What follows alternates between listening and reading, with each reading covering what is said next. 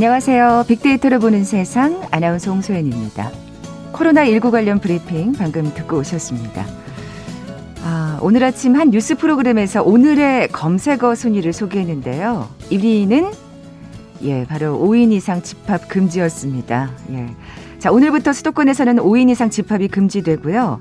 내일부터는 뭐 전국 식당으로 확대되기 때문이겠죠. 아쉽긴 합니다만 2020년 연말 마음을 표현하는 방법은 다음이라는 거. 예, 다음이라는 단어 잊지 마시고요. 자, 연말 연시 오늘의 검색어 5인 이상 집합 금지 꼭 기억해 주시기 바랍니다. 자, 이렇게 매일 코로나19에 촉각을 세웠던 2020년 올해의 검색어는 과연 어떤 단어들이 등장할까요? 역시 뭐 1위는 코로나일 것 같긴 한데요. 잠시 후 세상의 모든 빅데이터 시간에 자세히 빅데이터 분석해 보겠습니다. KBS 제일 라디오 빅데이터를 보는 세상 먼저 빅퀴즈 풀고 갈까요?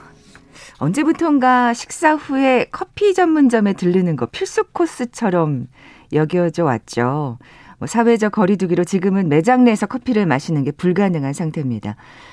그래서 커피를 좀 덜 마시게 됐다는 분들도 계시더라고요. 자, 오늘은 경제 용어 중에 커피와 관련된 용어를 맞춰주시면 됩니다.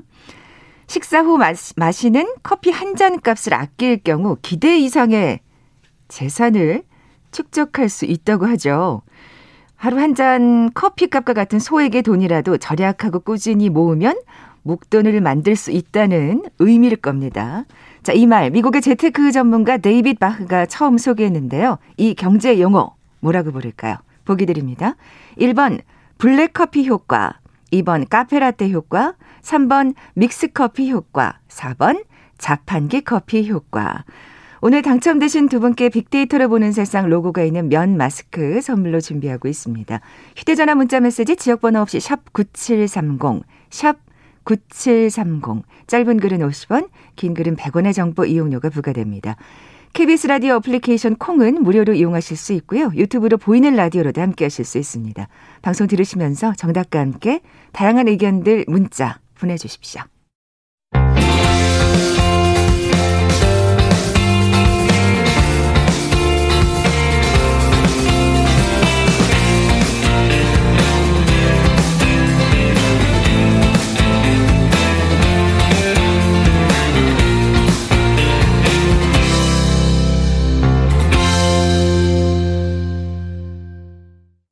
궁금했던 모든 화제와 이슈를 빅데이터로 분석해보는 시간이죠. 세상의 모든 빅데이터. 빅커뮤니케이션 전민기 팀장 나와 계세요. 안녕하세요. 네, 반갑습니다. 전민기입니다. 네, 올해 검색어 살펴보기 전에 어, 네. 어, 이거 이 소식부터 좀 얘기해 볼게요. 네. 최근 연료비 연동제에 관한 발표가 있었는데 그렇죠. 여기에 대해서 좀 먼저 네. 알아볼까요? 이 연료비 연동제는 이제 전기요금을 연료비에 연동시켜서 주기적으로 조정하는 제도입니다. 그러니까 그 국제 유가에 따라서 기름값 변동이 있을 거 아닙니까? 그래서 네네. 어 유가가 올라가면 어 전기요금도 함께 올리고 떨어지면 또 함께 내리게 되는 아. 이렇게 연동시키겠다는 거고요. 현재 뭐 미국, 일본, 프랑스 등은 이미 1900년대부터 이 제도를 도입해서 쓰고 있어요. 네. 그러니까 요런 부분에 대해서 이제 정부가 발표를 한 거죠. 앞으로 그러면 연료비 연동제가 언제부터 시행되는 거예요? 뭐 일단은 내년을 목표인데요. 정부가 연료비에 연동하는 새 전기요금 개편 요거 도입한다는 거고요. 현재 요금 체제가 이제 환경 등 외부 비용을 제대로 반영하지 못하고 있다. 그래서 이제 국민의 알 권리 충족하면서 뭐 동의를 구하기 어렵다라는 지적이 좀 있었거든요. 음. 그래서 국민한테 기후 비용이라든지 환경 관련 제세 부담금 같은 정보를 정확히 알릴 수 있도록 좀 전반적인 요금 체계를 손보겠다 이렇게 이야기를 했습니다. 네, 진짜 외부적인 요건이 제대로 반영되지 못하는 음. 요금 체계가 좀 불만이었던 분들 계실 거예요. 네, 네, 네. 구체적으로 뭐가 어떻게 바뀌는 건지 좀 살펴볼까요? 뭐 크게는 한 세 가지 정도 바뀔 것 같아요. 그래서 첫 번째로는 왔다 갔다 하는 기름값을 좀 전기 요금에 제대로 반영하겠다. 그 두 번째는 전기 요금 따로 그다음에 기후 환경 요금 따로 떼서 이제 고지서에 쓰겠다. 어. 그러니까 내 전기요금이 대체 어떻게 나가는 왜 이렇게 나오는 건지 좀 더 구체적으로 알수 네, 있을 것 같고요. 네. 그다음에 이제 할인 혜택도 조금씩 바뀌거든요. 그래서 하나씩 좀 제대로 알아보면 먼저 이제 화력 발전에는 석유, 가스, 석탄 이런 화석 연료가 쓰이잖아요. 근데 이제 그동안은 기름값이 올라도 한국전력이 모두 부담을 했습니다. 근데 이제 앞으로는 기름값을 3개월 단위로 전기 요금에 반영하겠다라는 것이고요. 그 다음에 두 번째 기후 환경 요금 분리한다고 말씀드렸잖아요. 그래서 한전이 전기 만들 때는 이제 석유가스 같은 화석 연료를 태우는 뭐 석탄 발전부터 그다음에 태양광이나 바람 이용한 신재생 에너지까지 다양한 방법으로 이제 전기를 만들거든요. 근데 이제 방법에 상관없이 그동안은 모두 전기요금이라는 이름으로 이제 합해져 있었거든요. 음, 그래서 그렇군요. 앞으로는 신재생 에너지 만드는 비용은 기후 환경 요금으로 따로 분리해서 알려주겠다는 거고요. 그래서 전기를 쓰는 사람들이 이 기후 위기를 해결하는 움직임에 좀 공감하게 하자. 뭐 네. 이런 취지도 있습니다. 네. 그러니까 이 전기가 어떻게 만들어졌는지 그리고 어 우리가 환경을 좀 보호하기 위해서 약간 그런 인식들을 좀 그렇죠, 심어주기 그렇죠. 위한 것이고요. 그다음에 이제 할인 정책 바꾸는 거는 원래 전기를 좀 적게 쓰는 집은 한 달에 한 4천 원씩 할인해 줬는데 이게 이제 필수 사용 공제라고 했었어요. 근데 내년 7월부터는 2천 원만 깎아주고 2022년 7월부터는 할인이 아예 사라집니다. 어. 그렇지만 이제 취약계층한테는 할인이 쭉 적용되고 그동안 산업계만 해주던 뭐 시간대 계절별 할인을 개인 가정에서 좀 받을 수 있게끔 그 여름에 에어컨 많이 틀 때 지난 어, 오, 지난 여름에 이제 정부가 전기요금 좀 깎아줬었잖아요. 네네. 이런 것들을 좀 하기 위해서 아. 네, 이렇게 음, 도입이 된다 보시면 될 것 같아요. 그러니까 할인 정책이 굉장히 뭔가 세분화되고 또 탄력적으로 적용될 그렇죠. 수 있을 거란 또 기대가 되네요. 네. 그리고 또 한 가지 중요한 이유가 있는데 뭐냐면 연료비 변동이 사실은 그동안 그 한국전력 경영에 가장 큰 불안정 요소가 돼 왔습니다. 음. 왜냐면 아까 말씀드릴 때 그 유가가 어, 비쌀 때는 그 부담을 한전이 그동안 져 왔다고 했잖아요. 네, 네. 그러다 보니까 좀 적자가 심한 그런 해도 있고 그랬어요. 그래서 유가가 낮을 땐 요금이 또 원가 웃돌아서 흑자를 내는데 이게 반대로 되면은 적자를 내면서 경영 실적이 좀 굉장히 악화되는 상황이 있어서 뭐 그런 이유도 네. 이 안에 포함이 돼 있습니다. 그러면 이렇게 얘기를 듣고 나니까 아, 요금이 오르는 건가 이런 생각이 좀 바로 드는데. 어, 그렇진 않아요. 왜냐하면 네네. 지금 국제 유가 생각해 보시면 당장은 요금이 좀 내려갈 것 같아요. 아, 그래서 이 탈석탄 비용이 추가되더라도 요즘엔 좀 기름값이 세계적으로 워낙 쌉니다. 그래서 그렇군요. 현재 가격 반영하면은 전기 요금이 지금보다 좀 더 낮아질 음. 것으로 예상되고요. 근데 이제 내년에 코로나19 백신이 좀 효과를 내서 세계 경제가 회복되면 그때는 이제 국제 유가가 다시 오르겠죠. 그럼 전기 요금도 따라 오를 수 있거든요. 그러나 정부가 이제 갑자기 기름값이 확 오른다고 해도 전기 요금이 무작정 오르지는 않게 브레이크를 잘 걸어두겠다라고 했거든요. 네네. 네. 그래서 현재로 보면은 4인 가구를 예로 들면 한 1,080원 정도 지금보다 좀 저렴해질 거다. 이런 예상이 나오더라고요. 음. 그러니까 올라도 사실은 막 뭐 몇만 원씩 이렇게 크게 오를 것 같지는 않고요. 그 상한선을 둔다고 하니까 뭐 각 가정에서 큰 부담이 없는 정도로 그러나 이것이 합쳐졌을 때는 한전이 뭐 이것 때문에 경영이 막 휘청휘청 악화되는 일은 없을 그런 음. 돈들이 되지 않을까 싶어요. 그렇군요. 네. 뭐 근데 무늬만 연동제다. 뭐 이런 지적도 나오고 있다는데 왜 그런 건가요? 네, 왜냐하면은 이제 뭐 기후 환경 요금 분리고지 같은 의미 있는 내용이 포함이 됐지만 그 에너지 전문가들하고 기후 환경 운동 진영에 좀 어느 정도는 실망감을 주지 않을까라는 예상이 나오는데 왜냐하면 네. 발전 원가에서 가장 큰 비중 차지하는 그 연료비의 변동이 요금에 제때 반영되지 않고는 사실은 이 안정적인 생산이 어렵다라는 게 이제 그쪽의 주장이에요. 그래서 이게 아까 말씀드린 대로 상한제도 좀 걸려 있고 그러니까, 아, 그러니까 제때 반영이 안 된다는 거죠. 바로 음, 바로 음. 3개월이라고 했잖아요. 네, 그러니까 네. 약간 요런 좀 시차도 있고 약간의 어려움들이 좀 있을 것 같다 이런 이야기가 나오고 있는 그렇군요. 거죠. 예. 그럼 좀더 어, 예. 그 민감하게 좀 음. 반응할 수 있도록 반영할 수 있도록 좀더 음. 3개월 단위가 아니라 더 세분화할 필요도 있을 것 같은 생각이 드네요. 근데 이제 어쨌든 아직 시행을 안 해봤기 때문에 네네. 좀 이렇게 네. 좀 러프하게 하는 것 같고요. 이 연료비 연동제는 사실은 국내에서도 원래 오래전부터 좀 알려진 제도고요. 2011년부터 이걸 하려고 했는데 계속 폐지가 됐었습니다. 아, 그랬군요. 네, 그래서 산업부가 발표한 이 연료비 연동제 이번 건 같은 경우는 연료비 조정 상한선하고 조정 주기 이런 거에서 좀 오히려 10년 전 시행 직전 때보다 조금 후퇴된 거 아니냐 뭐 이런 아. 지적들도 나오기는 하더라고요. 네, 네. 그래서 그 급변하는 연료비가 전기요금에 신속하게 아까 반영이 안 될 거다라고 말씀드렸잖아요. 네, 네. 그래서 이게 반영이 돼야 전기요금이 소비를 조절하는 어떤 가격 신호로서 좀 기능을 할 수 있다고 보는 그런 이유 때문이거든요. 음. 어쨌든 3개월로 설정했기 때문에 반영 주기가 길어서 아무래도 이게 이제 약간 뒤에 오는 거잖아요. 그러니까 그렇죠. 아 이게 물 유가가 오르고 있고 물가가 오르고 있구나라는 신호를 좀 국민들이 느끼기에는 음. 좀한 발 늦게 이걸 느낄 수밖에 없다라는 그런 이야기를 하더라고요. 한계가 정확히 예 네, 느껴질 네. 수밖에 없는 네. 또 다른 문제점은 없나요? 그 연료비 조정 폭인데요. 그 과거 연료비 연동제가 설정한 연료비 조정 상한선이 조정 전 연료비 50%였어요. 근데 요것도 보니까 한 4인 가구 내는 요금 가운데 한 뭐 이거를 수치화하면은 한 2만 원 정도 네. 된다고 네. 합니다.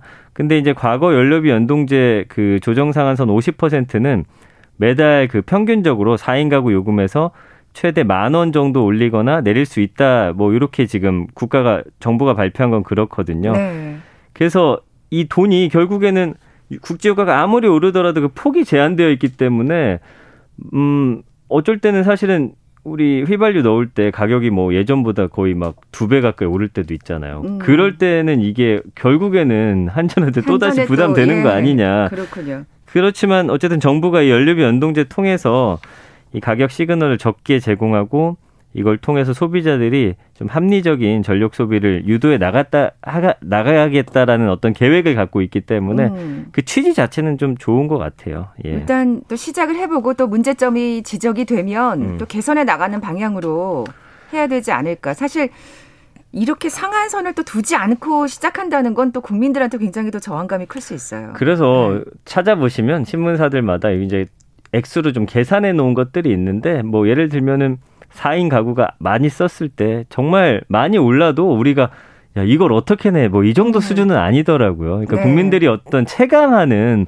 부담감은 좀 그렇게 크지는 않을 것 같아서 뭐 너무 우려는 안 하셔도 될것 네. 같습니다. 네. 또 그렇기 때문에 또 한계가 또 지적이 네. 되고 있는 건데 어쨌든 어떻게 시행되는지도 지켜보겠습니다. 자, 잠시 라디오 정보센터 뉴스 듣고 나서 다음 소식 계속 이어가죠.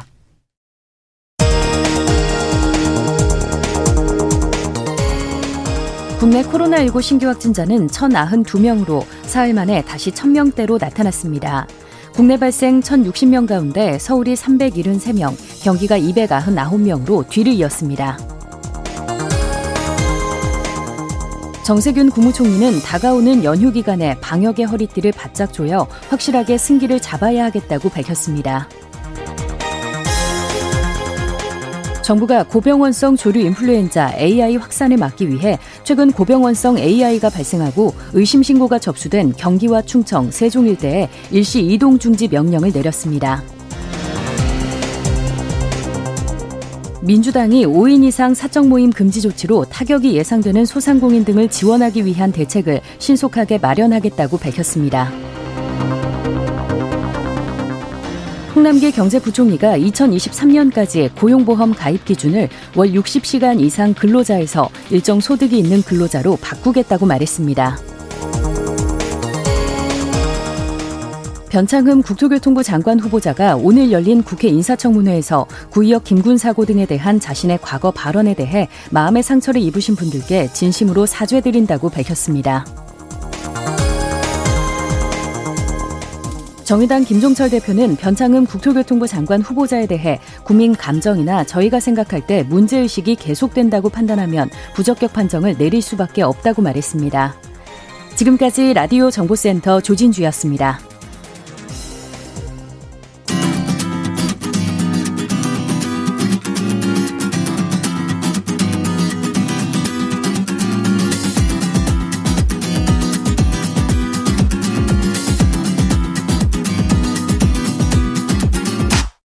KBS 일라디오 빅데이터로 보는 세상.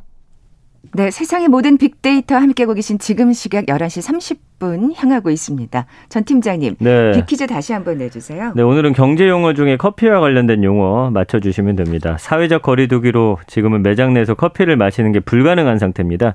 커피를 조금 덜 마시게 됐다는 분들도 계신데요. 식사 후에 마시는 커피 한 잔 값을 아낄 경우 절약하고 꾸준히 모으면 목돈을 만들 수 있다는 의미의 경제 용어가 있습니다. 어, 이 단어를 맞춰주시면 돼요. 1번 블랙커피 효과, 2번 카페라떼 효과, 3번 믹스커피 효과, 4번 자판기 커피 효과. 네, 오늘 당첨되신 두 분께 빅데이터로 보는 세상 로고가 있는 면 마스크 선물로 드리겠습니다. 휴대전화 문자메시지 지역번호 없이 샵 9730. 짧은 글은 50원, 긴 글은 100원의 정보 이용료가 부과됩니다. 자, 다음 주제. 어, 올해의 검색어? 네. 네. 이게 재밌더라고요. 네. 이게 일단 모바일하고 또 PC 버전이 나뉘어져 있습니다. 요즘엔 휴대폰으로 검색을 더 많이 하시니까요. 그렇죠. 그래서 그 엔사 포털 초록창에서 올해 사람들이 대체 어떤 단어를 가장 많이 검색했는지 결산해서 공개를 했거든요. 이거야말로 정말 올 한 해 가장 좀 흥미로운 빅데이터가 아닐까 싶어요. 그렇죠. 그 전무후무한 코로나19 사태가 세계를 강타하면서 코로나19가 사실은 지난 4전간 부동의 1위는 뭐였냐면 날씨 검색이었어요. 아, 그래요. 저도 이거 예. 항상 하거든요. 그렇죠. 근데 예. 코로나19가 올해는 그렇군요. 이겼습니다. 예. 그 코로나19가 가장 많이 입력된 검색어로 나타났고요. 이 모바일 앱에서 어, 이렇게 나온 순위들 쭉 보니까 코로나 관련 키워드가 너무 많았어요. 그렇겠죠. 그래서 1위가 음. 코로나19, 2위가 날씨, 그 다음에 3위가 역시나 그냥 코로나, 4위는 아. 코로나 확진자. 저도 아침마다 코로나 확진자 꼭 쳐가지고 네, 오늘 몇 명 나왔나 확인하거든요. 그래서 이런 순위들로 나타나면서 올 한해 좀 모두의 관심이 결국에는 또 기승전 코로나였구나 음. 알 수가 있었습니다. 왜 아니겠습니까? 네. 어쨌든 부동의 1위였던 날씨가 네. 2위가 됐군요. 그렇죠. 그 2위가 2016년부터 19년까지 1위였거든요, 날씨가. 그리고 작년 2위하고 3위는 이제 너튜브하고 그 구, 그, 인터넷 회사, 네. 네. 예, 여기가 5위하고 6위로 이제 밀려났어요. 1, 2, 3위가 다 밀린 거예요. 그러네요. 그러면서 이제 코로나 바이러스가 때문에 원격 수업이 되다 보니까 뭐 이 학습터라든지 EBS 온라인 클래스 이런 검색어가 새롭게 등장한 음. 게그 예년과는 다른 그런 모습들이었습니다. 네. 뭐 올해 또그 주린이라는 말이 생겨날 정도로 증권 시장에 관한 관심이 뜨거웠는데 관련 단어들도 또 순위에 보이네요. 그러니까 경제가 어렵고 사실은 부동산 가격이 오르다 보니까 이 돈을 어디에 투자할 거냐. 결국에는 젊은 층들이 선택한 게 주식이었거든요. 네, 네. 그러다 보니까 올 한 해 증권 시장의 뜨거운 열기를 반영하듯이 삼성전자가 8위, 그다음에 엔사 증권 16위, 그다음에 또 S전자 주가 20위 이렇게 새롭게 등장하면서 예전에 없던 순위들이 쭉 올라왔어요. 그러니까 그러네요. 작년과 비교하면은 뭐 거의 이렇게 순서가 막 뒤죽박죽되고 새로운 단어들이 훅 들어오면서 그 어떤 패턴이 있었는데 그게 확 깨져버린 음. 그런 한 해였습니다. 참 어떻게 생각하면 정말 코로나19가 많은 걸 바꿔놓은 2020년이었다는 네. 생각이 듭니다. 이게 모바일 순위라고 하셨는데 네. 그러면 PC 컴퓨터에서는 어떤 키워드들이 또 PC는 올라갔나요? 재밌는 게그 네. 그 작년에 이어서 너튜브 그다음에 디사 포털, 구땡 포털이 1, 2, 3위를 차지했어요. 왜 여기 들어가 가지고 다른 창 가기 위해서 치시잖아요. 그게 이제 가장 아, 많았더라고요. 이거는 또 변하지 않았네요. 네. 그래서 네. 모바일과 마찬가지로 그 이후에는 코로나19 관련 검색어 코로나가 7위, 코로나19가 9위, 코로나 확진자가 19위, 역시나 상위를 차지했고요. 그 다음에 원격 수업 관련 검색어 EBS 온라인 클래스가 6위, 이 학습터가 8위. 이건 오히려 모바일보다 PC에서 더 높게 나타났어요. 왜냐하면 그 수업 들어가서 보려면 좀 화면이 커야 되니까 그렇죠. 이건 아무래도 PC를 많이 활용하셨기 때문이에요. 야, 이제 그대로 그냥 어떤 생활 패턴이 네, 보이네요. 이 검색을 통해서. 네. 예. 그다음에 이제 너튜브 바로가기가 5위였고요. 땡플릭스가 15위, 음. 국세청 홈택스 16위, S전자가 17위. 이렇게 새롭게 순위에 오르면서 또 재밌는 그런 음. 올 한해 왜 이런 검색어들이 많이 검색됐을까를 보면 그냥 좀 명약 관하게 좀 네, 답이 나오는 것 그러니까요. 같아요. 예. 땡플릭스, 예, 정말 진짜 코로나 때문에 또 수혜를 입은 예, 종목이라고 할 수 있지요. 네. 예. 자, 그러면 월별 최대 검색어도 좀 살펴볼게요. 매달 어떤 이슈들이 또. 요거 한번 1월부터 쭉 들어보시면 아 이때 이런 게 화제가 됐구나 아마 기억이 나실 거예요. 한 해를 돌아볼 수 있겠어요. 그렇죠. 예. 1월 모바일에서는 드라마 사랑의 불시착. 이 현빈 씨랑 손예진 씨 나왔던 걸 거예요. 아마. 저도 이걸 저도 봤거든요. 네. 어, 저는 못 봤는데 안에 드라마 잘 안 보는데 진짜 보게 되더라고요. 워낙 그 주연 배우들이 연기를 잘해서 재밌게 봤어요. 맞아. 이때만 해도 또 코로나 전이라 굉장히 좀 맞아요. 즐겁게 봤던 아니 그리고 또 네. 사실 코로나만 아니었으면 지금 음. 한류 열풍이 엄청 거셌을 맞아요, 거예요. 일본에서 맞아요. 진짜 인기 많았다고 네. 하던데. 그리고 예. PC에서는 2019년과 동일하게 연말 정산 간소화 서비스가 1위 차지했고요. 음. 2월 모바일은 또 역시나 드라마 이태원 클라스가 1위였어요. 네. PC에서는 그 신천지가 아. 가장 많이 검색됐습니다. 3월에는 모바일에서는 공적 마스크 이때 마스크 대란이 있었잖아요. 그랬죠. 그러다 보니까 그랬고요. PC에서는 코스피 이제 주식 하시는 분들은 요때부터 좀 관심 가지시면서 그때 조금 그 예. 주가가 내려가면서 네. 이제 시작해야 될 땐가 막 맞아요. 많이들 관심 가지셨어요. 모바일이랑 PC가 상당히 차이 나는 것도 좀 흥미롭더라고요. 그러니까요. 네. 자, 4월은요? 4월하고 5월은 모두 모바일에서 그 부부의 세계라는 드라마 야. 올해 좀 난리 났었잖아요. 아, PC하고 모바일을 다 평정했군요. 맞아요. 가장 많이 검색됐고 PC에서는 4월에 김정은 아, 아까 아, 두 개가 다 된 게 아니고 4월하고 5월 두 달간 이제 모바일에서 그렇게 됐던 거고요. 아, 그렇군요. PC에서는 4월에 김정은 위원장, 5월에는 긴급재난지원금 음. 많이 검색했어요. 네. 6월에는 모바일에서는 셀트리온. 이 다시 아마 주식에 대한 관심 뭐 음. 가지시면서 그랬던 거고 PC는 번역기가 차지했고요. 7월에는 그 박원순 전 서울시장 그다음에 PC랑 모바일 다 차지했고요. 그다음에 8월은 이제 태풍 때문에 아, 기상특보가 모바일에서 가장 많이 검색이 됐고 PC에서는 태풍이 1위를 차지했더라고요. 워낙 그때 진짜 비가 많이 왔어가지고요. 태풍 막 연이 오고 그래, 그랬었잖아요. 그랬죠. 네.